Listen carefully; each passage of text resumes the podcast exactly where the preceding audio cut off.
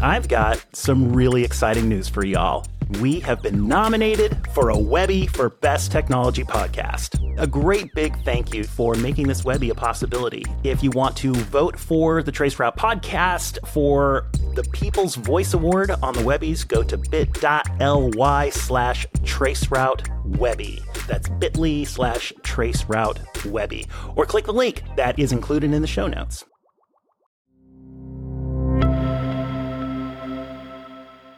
You're listening to Traceroute, a podcast about the inner workings of our digital world. I'm Grace Ewura-Esi. And I'm Amy Tobey. And I'm John Taylor. And I have a very important question for the both of you.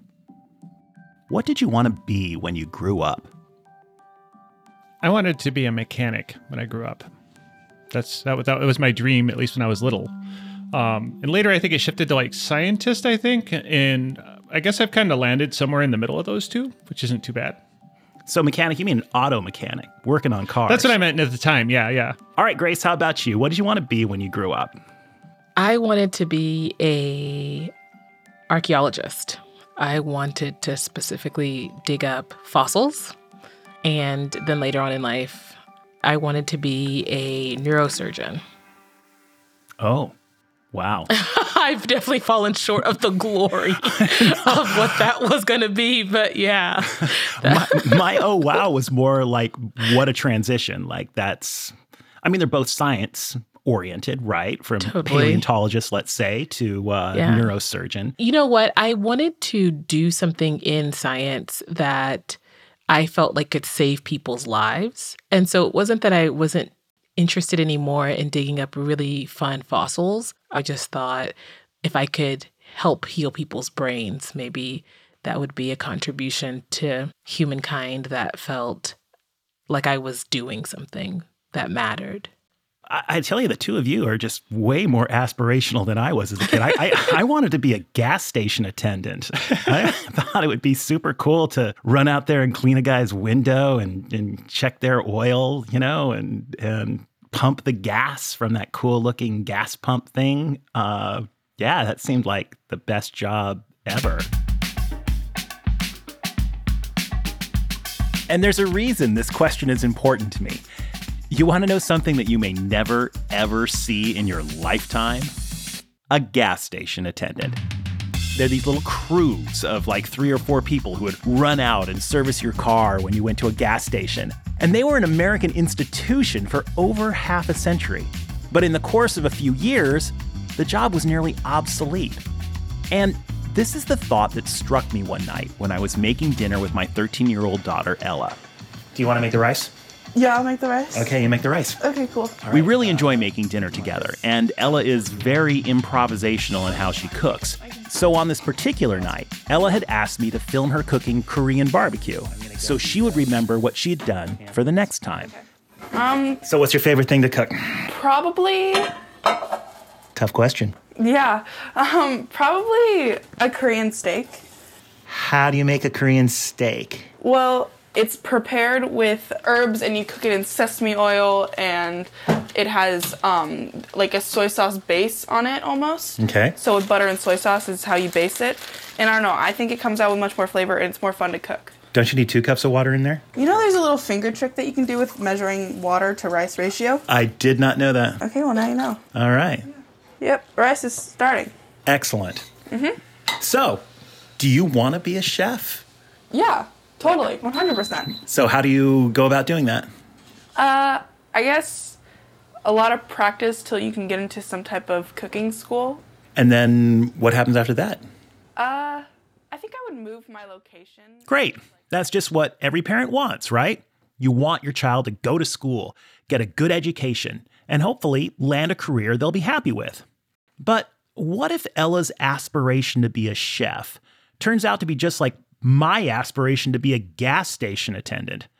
What if automation, AI, machine learning, and robotics render the job of chef as obsolete as a leech collector or a caddy butcher or a gandy dancer? And yeah, those all happen to be jobs that disappeared long ago.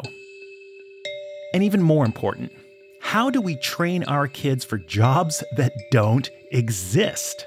Because according to an Institute for the Future forecast, up to 85% of the jobs that will be available in 2040 haven't been created yet. And Michael Lotito, co founder of the Emma Coalition and co chair of Littler's Workplace Policy Institute, believes that this is a real problem, especially when it comes to that all important first job. Because the first job teaches you that you got to get up in the morning and you got to take a shower and brush your teeth and get there on time. It teaches that you've got to be part of a team. Like me, Michael is basically a concerned father. Well, grandfather to be precise, which is why he founded the Emma Coalition. Emma is named after my uh, oldest granddaughter, and it is designed to uh, create interest in, I think, one of the most significant issues of our time, which is the transformation of the American workforce. And by trying to identify this issue with a little girl um, as a symbol for all of the children of the world, I thought that people might get more engaged because there are so many studies about these issues that they can be abstract. And what we're trying to do is to try to talk about it in terms of real consequences. And the biggest consequence of all, according to Michael, is what he calls TIDE, the technologically induced displacement of employment. Let's take a look at an example. More than a generation away. And yet dreams travel faster than light. And even now, scientists and planners are shaping the lives of our children who will live in the 21st century. So, let's say it's the year 2040, and my daughter is working as a sous chef at Chez Nourriture Cher in New York. And the executive chef walks in with this robot, and she says, Sorry, Ella, but this is the Chef-O-Matic 5000 and it's taking your job. Ella has now been displaced by technology, and worst of all, she has spent her entire adult life training for and working as a chef. So now that she's displaced, what does she do? We're going to constantly be going through this mammoth problem. Um, and it's uh, exacerbated by the fact that our birth rate is very down, that our immigration system is totally, completely broken. So we don't have as many immigrants working uh, as we once did. Um, and this is creating historic problems with respect to the American workforce. And there is no national plan in order to address it. And that's the rub. There are some state level programs that deal with the fallout of TIDE, but nothing on a federal level. You know, we're blessed that with recent uh, legislation to be building semiconductor plants in different places in the country. But the question is who's going to get those high performing jobs? Who's responsible for the training? Is it just the company's responsibility? Is it the state's responsibility? Is it a societal responsibility? These questions are not being discussed, let alone coming up with a solution. Of course, this isn't a new thing. Technology has pushed workers out of jobs since the Industrial Revolution. But the rate at which the tide is rising, so to speak, could potentially affect or displace tens of millions of Americans. However, it's not all robot apocalypse, according to Michael. Displacement is not necessarily bad displacement can be great. The question is, what do you do with the person who's being displaced? The whole point is to talk about this. And what is Emma going to do? What is your Emma going to do? What are you going to do at 35 or 40? One of the examples that Michael gave during our conversation is the transition going on right now from internal combustion cars to electric cars which brings to mind your childhood dream of becoming a mechanic, Amy. In my last oil change, I got a software upgrade. You know, mm-hmm. it, that it's a whole different ball wax. So, what do we do with these mechanics as we make this transition from um, petroleum-based cars to electric-based cars? What do we do with these mechanics who are being displaced? I mean, in that topic, I don't think they'll be displaced at all. So there might just be for some trades like mechanics, especially because they're deep into adaptive work. Because it's not this is the stuff that machines are terrible at, which is something has gone wrong. The onboard computer doesn't know what it is. And so we bring a human in to go and look at the thing and think about it and reason and make uh, leaps of thought to come to, a, to an answer and solve the problem. But there will always be this role. It's just going to, you know, be a, a, a they'll be in continual kind of renewal. I'm going to ask you the question that Michael Lotito would ask you. Whose responsibility is it to train that mechanic from internal combustion engines to electric motors? I mean, the way it works today in a dealership is the dealership does this. They'll send their techs off for for upgrade training on each one. The same kind of thing that pilots do. It's similar kind of program, right? Um, I think it's going to look much like that. And you know, if we're still in this kind of mega corporation world that we live in today, um, it'll be those mega corporations that determine the advancement. I'm not on TikTok, but I'm on Instagram. So I see TikTok stuff where people are saying, stop being an influencer and become a plumber. or stop being a rapper on Instagram and become a carpenter. But, you know, this idea that these jobs are actually really great for the collective, like it's really good for us. And there's a lot of pride to be had in those really necessary um, positions in our society. Well, absolutely. I like the idea that as automation takes its toll, depending on how which way you look at it, right? Like automation will either free us or or take its toll if you're kind of see it as a bad thing. Um, but like let's say that you know we do achieve a state where a lot of labor is automated. These kind of adaptive jobs where it's really hard for machines to fill these roles will, I think, likely rise in prominence again because you know the machines won't be able to do it, but there won't be kind of manual labor jobs that are uh, kind of repetitive anymore as automation takes over. Which really supports the idea that chefs will be around forever because it's not like you can fully automate a restaurant, right? Hey, I'm Alex Kolchinski and I'm the CEO at Mezli. Mezli builds autonomous food service. We built a fully automated build your own style restaurant and we launched it last year in San Francisco. So, by fully automated, you mean that there are no humans involved in the creation of the food, like from the beginning of the chain to the end?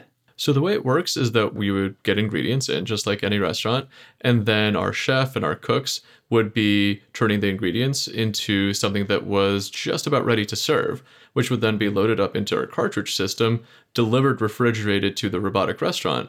And then when customers ordered meals, the ingredients would get put into the bowls, just like what would happen at a Chipotle or a Sweetgreen. And then the bowls would go through an oven system, things would get heated up, final cooking steps, and then more cold ingredients would get put on top, things like garnishes and sauces. And then finally, the meals would be served through a smart locker system.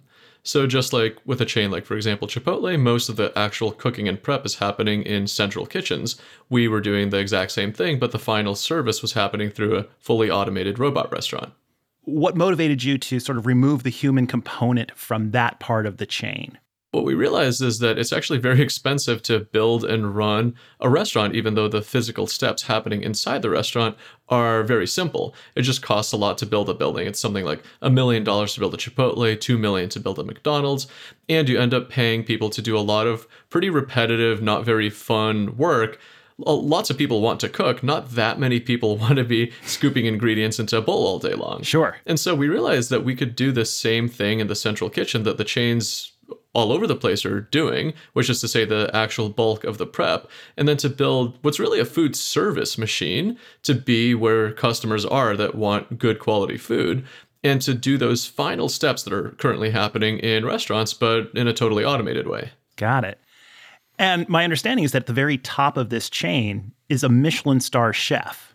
Exactly. So the whole menu was created by chef Eric Minnick, who was previously at Madera and uh, the commissary, some pretty well known restaurants in the Bay Area, and came on as our chef to develop the whole menu that our robot restaurant served. So it makes all kinds of sense for existing brands, existing chefs to design menus or even use existing menus they're currently serving out of restaurants or food trucks and put it through an automated machine so that customers can get the same food they like from existing offerings or from new menus created by people and they can get it in more places and at better prices that's an amazing application when you put it in, in that perspective of a food truck, especially that a chef who develops a, a successful uh, food truck menu but wants to take it nationwide but can't deploy a fleet of of trucks could deploy a, a fleet of automated restaurants. Exactly. And it's hard to scale a restaurant chain. It takes decades and crazy amounts of money and work. And it's even harder to scale food trucks. They're just not a very scalable model because they're so operationally hard. Mm-hmm. And so having hundreds of thousands of automated food service outlets means that it becomes much more scalable to come up with a menu or take an existing menu and deploy it to many, many places where people can enjoy it wherever they are. Interesting. Do you ever think about whether that menu would ever be developed by an AI? Whew. You know, I'm actually from an AI background. And in theory, you could involve AI into developing a menu. You can see right now with ChatGPT, you can ask ChatGPT for a recipe and it'll give you something. You probably, for the foreseeable future, though, are going to want the feedback of humans saying, I like this, I don't like this. Mm-hmm. And there's also a lot of interaction with the physical world that has to happen, of course, with food because you're dealing with uh, different shapes and sizes and even tastes of ingredients. And you really do need to adapt the way you're processing things, the way you're cooking things to the actual ingredients you're getting. So, if you want to have an AI that can come up with a great menu and oversee its execution, you're going to need to have some level of interaction or at least understanding of the physical world. I'm beginning to see a pattern here. If nothing else, we can pretty much guarantee that we will continue to automate as many simple, repetitive human processes as we possibly can. So, if we're going to prepare our kids for a future dominated by robotics, AI, and automation, isn't the obvious solution that I should get my daughter into tech? If my kids want to be able to adapt to what appears the future is bringing, should STEM be the focus of their education? You know, I think about this a lot because I tutor children. And I think that the best thing you can do, honestly, for anyone, but especially young people, is to teach them about what their own fear constructs are and then to teach them about what their own expansion constructs are. Really supporting this idea that it's okay to be afraid of something you don't know, but don't let that fear turn into apprehension or prejudice or resistance. And I think if we can do that, it doesn't matter what the future jobs are because your child will become an adult who recognizes when they're afraid, but also recognizes when there's no actual present danger and can move through that to the next phase of whatever human evolution may be. Mm-hmm. A thing I heard while Grace was talking, and then, I, then I'm going to throw it back at you, John, real quick, which is um, what you, what you described as is enabling children to undergo adaptive behavior right? Like you're you're setting them up emotionally. So when the moment comes that they don't know what to do and especially a machine wouldn't know what to do their their mind is open to them. And so they can engage in adaptation which is the the thing that humans i think do better than anybody else on this planet. And so that that's what i heard when you were talking is that's what we study in resilience engineering is adaptive capacity or or adaptation in action um, I wanted to throw it back to John because the way I think about this a lot and describe it to people is improvisation. Hmm. So, how did you learn to improvise? Wow, great question. um, because it, it, it it really touches on what both of you are saying. My first musical um, exposure to improvisation was at a very young age. All right, I learned to play mandolin when I was 12. And believe it or not, there was this burgeoning bluegrass scene in Southern California in the late 70s. And my brother had learned to play banjo, and he, like, literally is like, You learn to play the mandolin, you got two weeks, and then we're gonna go to these jam sessions. I'm like, okay. There's what Grace was talking about. You were unafraid. Okay. Yeah. Yeah. Exactly, exactly. So you know, you go out to the parking lot at Shakey's Pizza, and people are playing, you know, these traditional bluegrass songs, but it's like, and now it's your solo. And, you know, this one song lasts 15 minutes because there's eight people in a circle, you know, playing solo after solo, you know, after each chorus. And it was improvise or die, you know, um, jam or die. That's what we called it. And eventually I got better and better and better and yeah, that was a hundred percent improvisational. So that's my answer of how we prepare kids for this future is improvisation. So this should give me hope, right? There may be nothing more improvisational than being a chef. And on top of that, chefs have to be adaptive. They have to think fast and act fast and adapt to an ever changing environment, which, as Amy says, is The thing we'll always do better than the machines. that said, we never thought a machine could drive a car. We never thought a machine could be that adaptive, right? Okay, so this is why Amy introduced me to her friend Tim Banks, an executive chef turned lead developer advocate at Dell Technologies. Tim has a very unique skill set and therefore a very special insight to this idea of adaptability and improvisation. He can play every instrument in the wind ensemble. He's a veteran of the United States Marine Corps. He's a race car builder and driver, and also The five time consecutive and reigning Pan American Brazilian Jiu Jitsu champion in my division. which is pretty freaking cool, actually. Now, you'd think these disparate skill sets wouldn't apply in the kitchen, but you'd be wrong. The aspect of the military that was the most useful in the kitchen is teamwork, right? Uh, especially when you have disparate concerns, right? If I'm in a fire team, you've got the fire team leader who has one kind of weapon, you've got the machine gunner, you've got the assistant gunner, and then you've got a rifleman. You know, so when you have to converge on a point, you know, everyone has to be coordinated. Everyone's to, and there is some conversations, but oftentimes there's not a lot of talking you can do, right? Um, gunfire is loud. but in the kitchen, right? You have people in various stations doing various things that have to execute those things at different times. So that level of coordination takes a lot of communication. Um, fortunately, you know, you can talk a little more easily in the kitchen than you can outdoors um, with things blowing up around you. But but the notion of teamwork is still there. So, a good kitchen crew takes teamwork and communication. And as Tim goes on to explain, trust. Now, are those uniquely human attributes? No, they're not. Look at any manufacturing line consisting entirely of robots.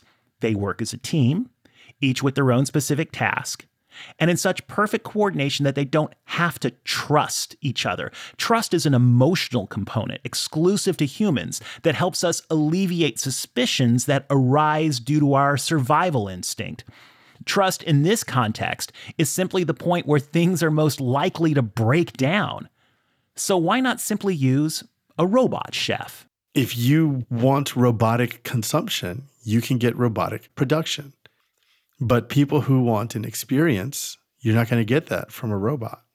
We're not robots. Like we and we have done ourselves a disservice by distancing our nutritional needs from the means by which it, it comes. You know, you think of cultures who would who would hunt or gather or cultivate their own food, right? They have a deep connection to the land. They have a deep connection to the food. And so so you see places like farm to table and stuff like that. It became a thing because people are trying to get a connection back, get um, a certain um, understanding of where things are and where they came from and, how they existed. That you know, our cultures that came before us, they already already knew. And I think that the farther we get away from that, we lose a lot of our humanity. I love that take because it goes hand in hand with this idea we've explored previously that it takes mythology to make something last. So we may create new technology that more efficiently chops and slices and mixes. But how could technology ever replace that experience of watching that ballet that a chef performs when creating a dish? The open kitchen and the kitchen bar is a thing that people love, right? You know, we wouldn't go to the Benihana style hibachi grills if that thing didn't have a certain appeal. Which I think is funny because the kitchen does have a certain kind of cool appeal.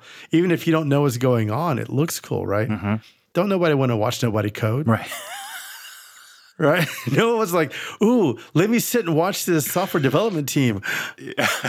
that doesn't happen, right? Like, we don't do anything that cool. Like people watch shows about building houses because it's kind of cool, right? To do mm-hmm, that. Mm-hmm, nobody watched a show about people coding. So the interesting thing here is that, yeah, nobody watches shows about people coding, but people do watch shows where the actors have been replaced by computer generated images.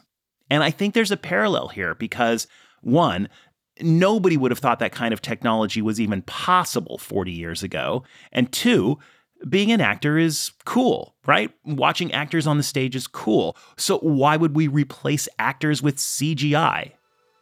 But we do.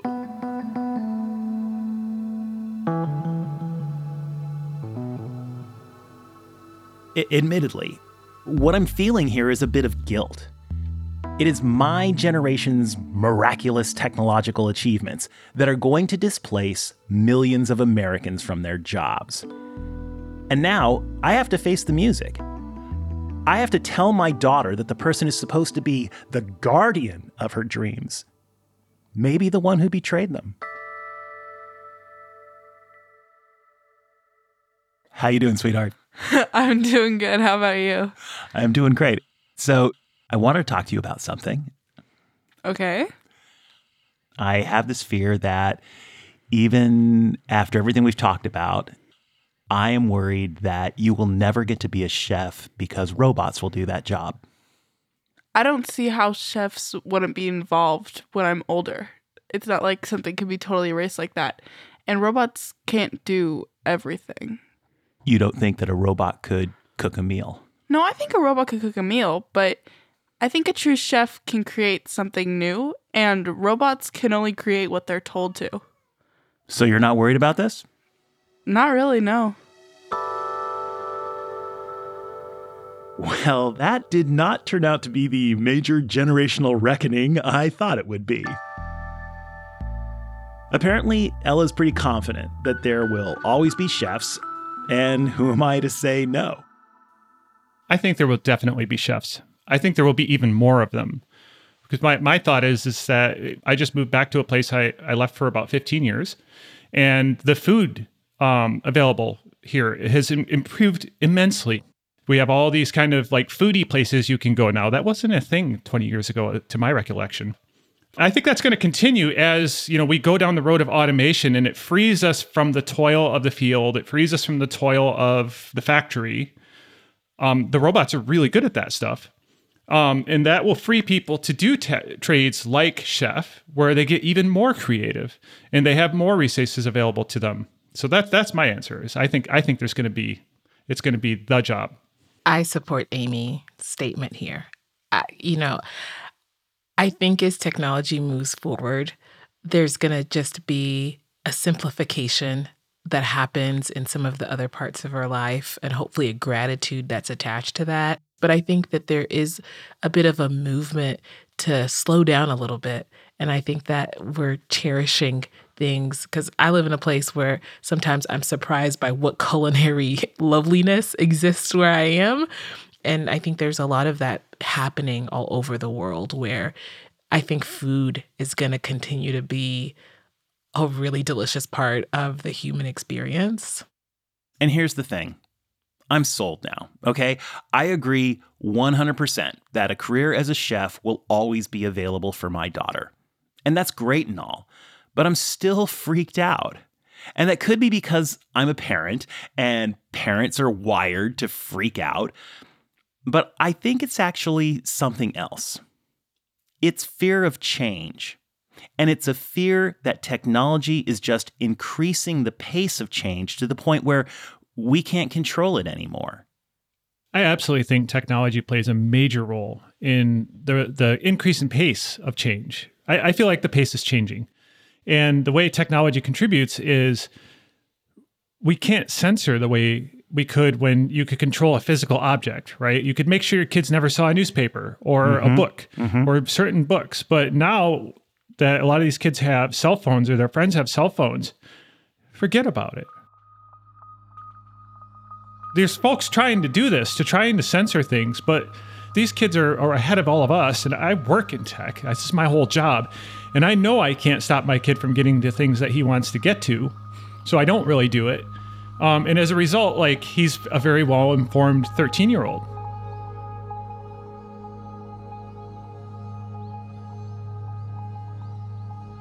A strange and fascinating thing happened earlier this year. Hundreds of notable businessmen, scientists, and technologists signed an open letter asking AI labs to pause building AI more powerful than GPT 4. You want to know whose signature is not on that document? My daughter's. In fact, you'd probably be hard pressed to find any signatory under the age of 24. Because the kids understand. The kids aren't afraid. The kids get the control that we lose. In one of our conversations, Ella said something to me that really hit home. It's just kind of stupid that adults sell phones to kids and then get all angry when we spend too much time on our phones. Now, you can debate the logic of this all you want, but the point is if you're over about the age of 30, it doesn't really matter what you think. My generation will eventually pass the baton to the next generation, and that baton is the tech that we created. And the kids will look at that tech and then decide if it suits their priorities, which, by the way, are probably fixing the things that we broke. And if it doesn't suit their priorities, they'll simply cast it aside and create something new, something better. So, yeah, I think Ella's got this. I say the kids are all right.